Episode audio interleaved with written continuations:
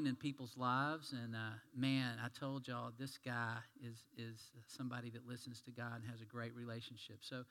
Um, I want to start by uh, y'all kind of seen a little bit about what he does and just the thought of uh, that blew my mind. He said the people that don't that can't see well, if you put them shoulder to shoulder, it would stretch 15 times around the world. Did y'all catch that? I, that just boggles my mind. And to see that one lady who, you know, just it changed her life, but but also it gives you the opportunity to share the gospel. So I appreciate so much what you're doing. But I want to start off because at lunch we talked about some things, and I've jotted down some things. Um, but sometimes uh, we're really comfortable in our lives uh, being followers of Jesus, um, especially in the United States, because we have a lot of comforts and things. And uh, so, so kind of, uh, and we kind of set up following Jesus on our own terms. But maybe share with us how Jesus um, called you to do something beyond those terms that maybe you had kind of set up in your own life? Okay. Um, in 2000, well, let me go back. When I was 21 years old in college, I accepted the Lord as my Savior. And um, for the next 27 years, I followed Him and I attended church every week. And sometimes we get really comfortable in church. And by the time I was 48 years old, uh, I'd been a church member now for 27 years. And we came every Sunday. We brought our check. We volunteered to uh, do things at the church. We even hosted small groups every other year. And uh, I thought that was it. We were doing good. And I realized later I had an A going in churchianity. but not Christianity. See, um, in 2005, I was sitting in church on this side of the, my church, and um, the Lord called me into ministry that day. And it's a it's a long story. I wish I could share it, but um, share what you can. It's good. Well, you know, short story is the pastor was speaking, and he used the word legacy in a sentence, and um, I began to ponder that day what would my legacy be? Everything was going good in my life. I'm 48 years old. I'm living in Peachtree City. I've got three eye practices going. You know, get to play golf and have fun and take long vacations to exotic places. And like I said, I was good at church. But I really didn't have intimacy with God. And um, the Lord spoke to me one day as I said a prayer almost rhetorically from my seat. I said, Lord, what is my legacy going to be? And he said, You're going to make eyeglasses for the world's poorest people. Never, ever did I plan on being a missionary. And um, that, that started a change in my life. And um, yeah, it got me out of my comfort zone. Maybe some of you have become really comfortable in coming to church on Sunday and doing the right thing and living a good life. But maybe you lack intimacy with Father. Would, would you mind sharing maybe? Uh, I know this is actually on the script we talked about, but would you mind sharing kind of a couple of those stories about how God, you know, because you were like, okay, what is what does that mean? I want you to make eyeglasses for the poorest people. Kind of how that got started, and a couple of the stories you shared that were, I mean, you can't make that stuff up. it's, it's amazing. Yeah, well, I went home. In fact, the minute I heard the Lord say that, I nudged my wife. And usually my wife's nudging me to wake me up or something. I, yeah, some of you guys got sore ribs like I used to get. Um, but I said, honey, I'm going to make eyeglasses for the world's poorest people. And I was shocked because I made eyeglasses for wealthy people because it paid so much better. I still don't know why people make glasses for $59 when you can make them for 800 you know? so, anyways, all my opticals were in affluent areas, and um, I had never thought of making eyeglasses for poor people. And uh, she said, Well, that's nice, dear. Now be quiet and listen to the pastor. But I couldn't hear another word he said. All I heard was blah, blah, blah, blah, blah. Because I had just heard from the Lord. And I've never, ever heard the Lord speak to me before, even after 27 years of being in church. Um, I went home and I was all excited and I began to look up statistics. How many people in the world need eyeglasses? Well, according to Oxford Medical University, it's a billion. Hmm. According to the World Health Organization, it's 517 million. And these are not people who need glasses, these are people who need glasses who will never get them simply because they won't have resources to ever purchase them. Do you know that of the, and there's estimates now up to 2 billion people in the world need vision correction who can't afford it. Mm. Even if glasses only cost $1, half of those people would never be able to afford them. Mm. So it was, uh, the Lord told me to make them for free. Now, this is a struggle for me. Because I said, well, certainly you mean at a discount, so I can still make some money off here.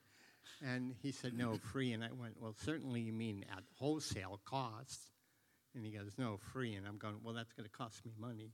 See, that's, that's not what I want to do. Anyways, when I read those statistics, um, I, I thought 2 billion people, that's, that's too much. And I just dropped the whole thing. Until about three weeks later, my wife one night said, Brian, I have to talk to you. And um, she said, I Googled medical missionary groups today and I wrote them all and said you'd make them free eyeglasses. and I said, What'd you do that for? Do you know how much money that's going to cost us? Because I was working the plan. We were really good at saving money, working the plan, planning for our future, and you know, we are going to get one more optical up and going and retire early at 50 to Aruba and lay on the beach and drink umbrella drinks all day and play golf. and she just put a big kink in the plan. And I said, What'd you do that for? And she said, Well, I did it because when God tells you to do something, you should do it. And the minute she said that, I felt a knife go through my heart because I know I should have been saying those words.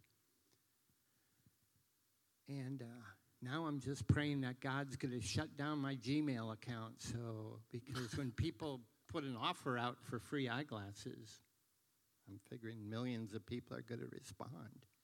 However, a miracle kind of happened, at least in my mind. Nobody responded. Whew. I was glad. And uh, until a couple months later, a doctor in Honduras wrote me. Her name was Dr. Valerie Colby. Remember that name for a moment, if you would, Valerie Colby. And um, she wrote me finally and said, If you could make me eyeglasses, this would be a godsend. The people here where I live are so poor they can't afford them. And she's a American missionary eye doctor. Well, now I've got this dilemma in my life because I've got a clear calling from God what He wants me to do, and I've got a live person in the field waiting for my response. Only I don't want to do this. See, this is a really bad business decision. I'm going to have to work more, I'm going to have to buy more product, and I'm going to have to send it out for free. See, that's a really bad business plan. and it doesn't go along with my mindset of what I think is right. And now I'm struggling, and I'm laying away in, awake in bed at night for many, many weeks as God is just telling me to do what He's asked me to do. And, uh, and I'm struggling against my own plans of what I want to do. And one night, it's about 3 o'clock in the morning, the Lord just tells me to read Matthew 6, chapter, or uh, verse 22 and 23. And I don't know why I have that going in my head. I've never read that before. How, how many, no one's going to raise their hand here, How many of us are Christians and we don't read our Bible? You know, we come to church and we hear the verses, but I'm not studying it at this point. Anyways, I wake up and I go to the den and I get out a Bible and I look it up, and here's what it says The eye is the lamp of the body. If your eyes are good, your body will be full of light. And if your eyes are bad, the body is full of darkness. If the light that is in you is in darkness, then how terrible is that darkness? And Jesus spoke those words, and he meant it in a spiritual sense. But at that moment, I realized it applied to the physical as well. If you don't have your eyes, you're in darkness. And how terrible is that darkness? You know, I'd rather lose any kind of limb or have something wrong with me rather than lose my eyesight. My eyes are precious to me. And it was at that moment I realized there's one or two billion people drowning in a sea of darkness. And metaphorically speaking, I own a ship and I have supplies. And how much would I hate them if I didn't help them?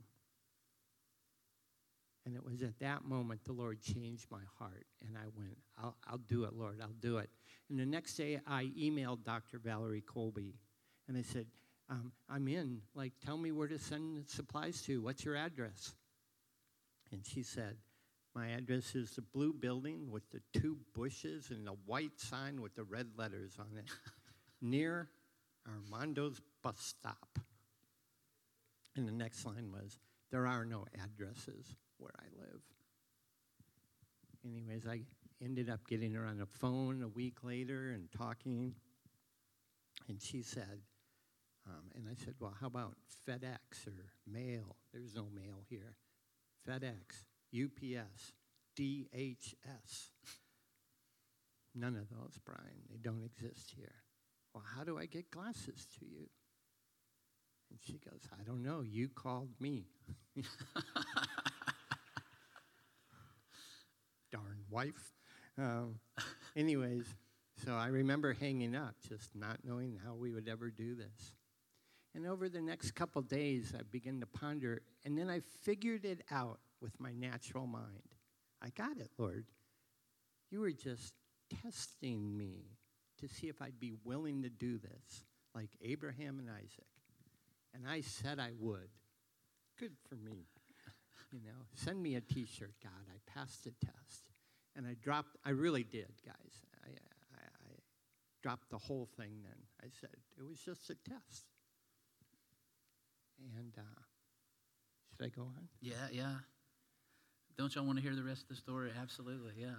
Well, a few weeks later, uh, in church, our pastor said the um, National Missionary Convention for the Christian Churches is being held in Atlanta, Georgia this year.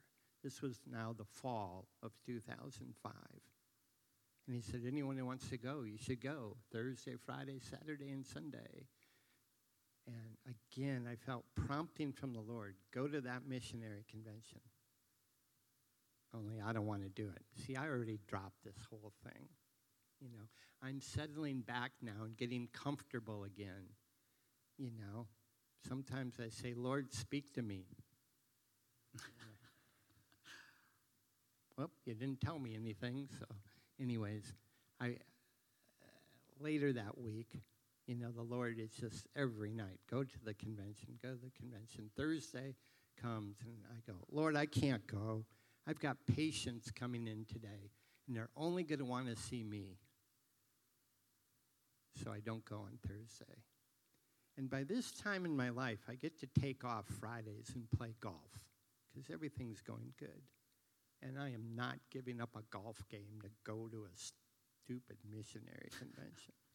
I don't even know a missionary in my life at this point. 27 years of being a Christian.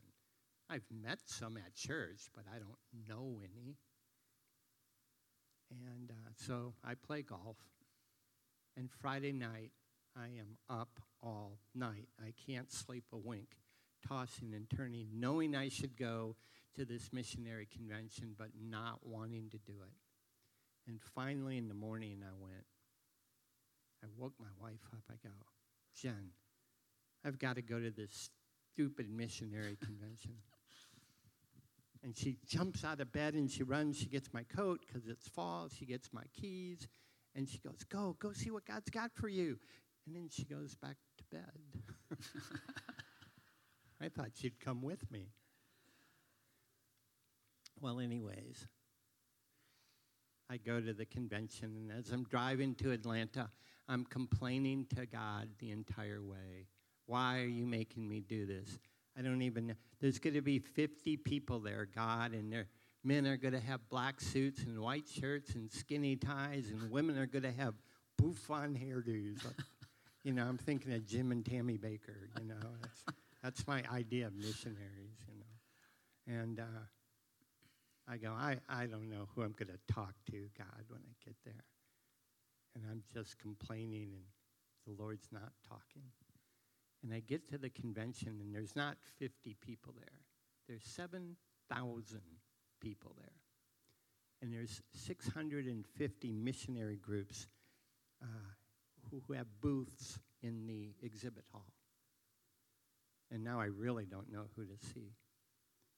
So I remembered a story from Sunday school about Gideon and his fleece. Y'all remember that story? Mm-hmm. You know, he goes, Keep my fleece dry if it's really you, and then make it wet if it's really you, then make it dry again if it's really you. So I go, I'll come up with my own fleece story. So I said, Okay, God, if this is really you, I'm going to walk through this exhibit hall and I'm going to look at every booth, but I'm not going to talk to anyone. And I'm going to write down on a piece of paper any name of a group that has something to do with getting eyeglasses to poor people. And when I'm done, Lord, I'm going to go find a quiet corner. And I really said this. And then here's what you're going to do, Lord. You're going to illuminate the name on the paper of which group I'm to see. See, if you do that, then they'll know it's from you. Sounded like a good plan. So for four hours, I walked through the exhibit hall, looking at everybody's booth, but not talking to anyone. And I get to the last row, and a nice missionary lady cuts me off, and she says, Hi, what are you doing here? And I go, I have no idea what I'm doing here. And I go, I think I'm supposed to make eyeglasses for poor people. And I don't know who to see. And she goes, Well, I know exactly who you're supposed to see. You're supposed to see a group here called FAME. And that's an acronym for Fellowship for the Advancement of Medical Evangelists. You're supposed to see them. And I got out the paper that I wrote all the names down, but I had only written one name on the paper and it was fame. And it was glowing. No, I'm kidding. that would have been really good, though. but I held it up to her, and she saw the name. She, I think she thought I was looking for them, and she said, They're 26 rows over, about halfway back in the exhibit hall. So I walk over there, and this time I talk to the man in the booth. And uh, he says, Hi, and what can I do for you? And I said, I want to get eyeglasses to poor people. I don't know who I should help. And he goes, I know exactly who you're supposed to help. Now, that's the second time I've heard that in two minutes. And I'm thinking, where were you people four hours ago? so I go, okay, I'm kind of going humor me like inside. And I go, who, who am I supposed to see? And he takes his finger and he hits me right in the chest and he goes, You are supposed to see Dr. Valerie Colby in Honduras. I couldn't talk for a minute. And anyone who knows me, that's a long time for me not to talk. And when I could talk, I said, I, have talked with that doctor. We don't know how to get eyeglasses back and forth to each other. And he said, if you will handle, if you will send them to Indianapolis, Indiana, we send several medical teams down to her clinic every year. We'll hand deliver them to you for you. And I grabbed his business card and I walked outside and I looked up to the sky and I said, You really want me to do this, don't you? And I didn't know, but that was the moment that God's Eyes Ministry started. Wow. Isn't that a great story? Yeah. Wow. so you, you've, you've kind of shared with us how that, that got started, but what were maybe some obstacles or roadblocks? I mean, you, you had some that you self-inflicted on yourself, and God wouldn't allow those, but maybe some other things along the way. I think the biggest roadblock was my heart, mm. you know. And uh, I had bought into the American dream, hook, line, and sinker, you know. I mean, I think most of us who grow up in the suburbs and succeed have that mindset. I'm not going to give this all up to go start a ministry. And um, the other things were, uh, well, let me go on. Uh, I started shipping supplies to Dr. Valerie Colby, and then over the next few months, other doctors heard about me. Maybe she told them, I don't know, but they started writing me from Haiti and other places, and I'm telling all these people, go easy on me. This is on my own nickel, you know?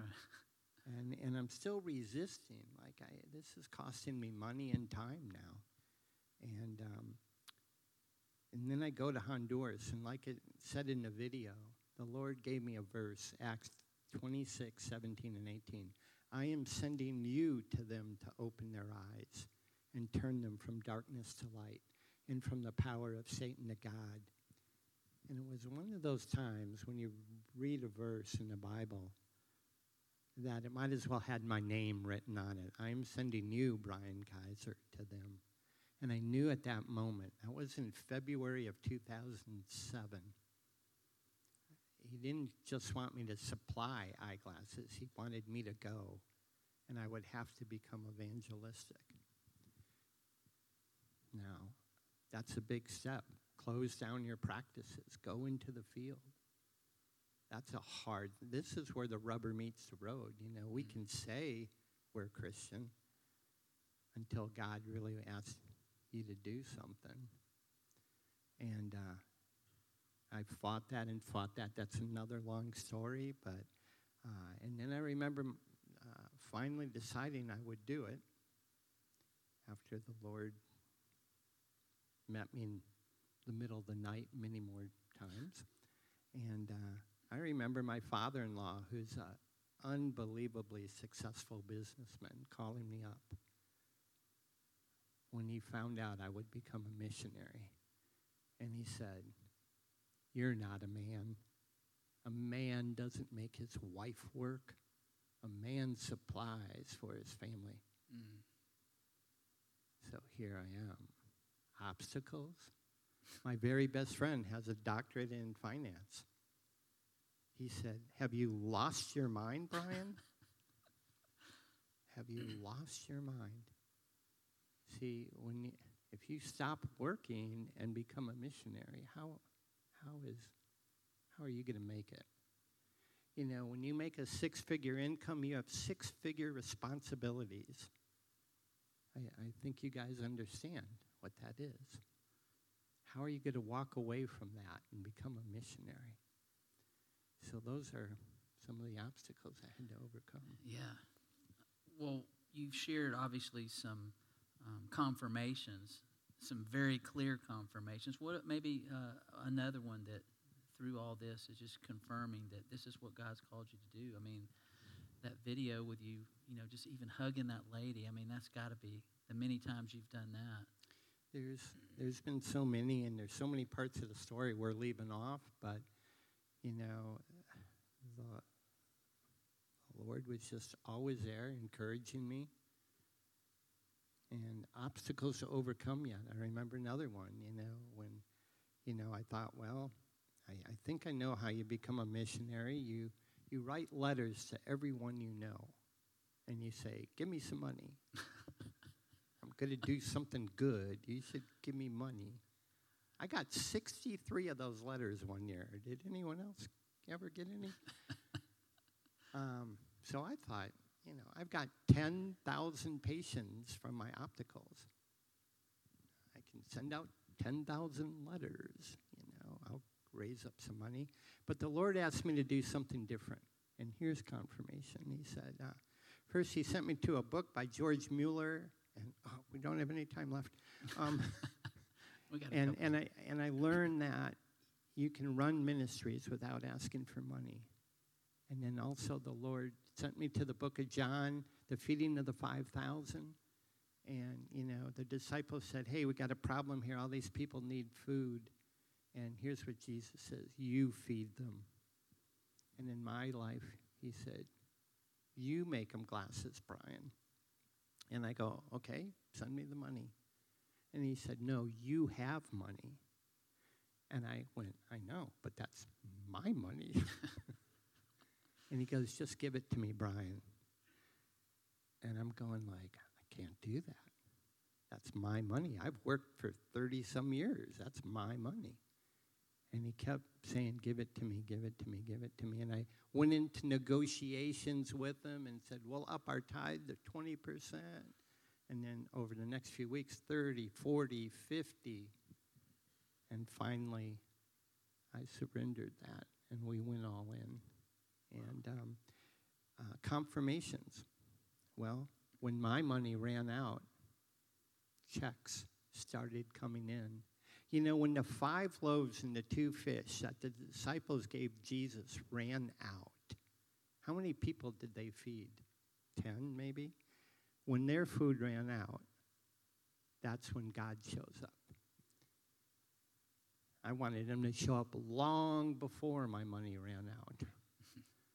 See, I, we, we like comfort, don't we? That's another obstacle you have to overcome. Mm.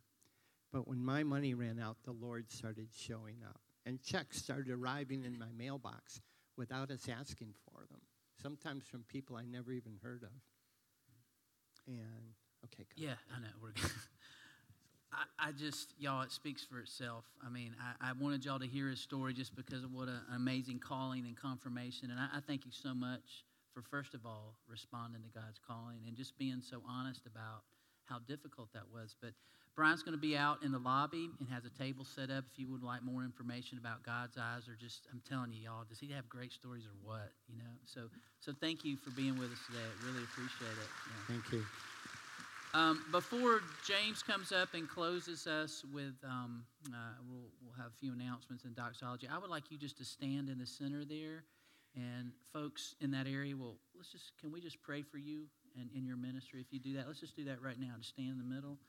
You know, y'all that are closest can put a hand on Brian and put a hand on somebody. I know everybody can't participate. It's kind of down here near that. Yeah.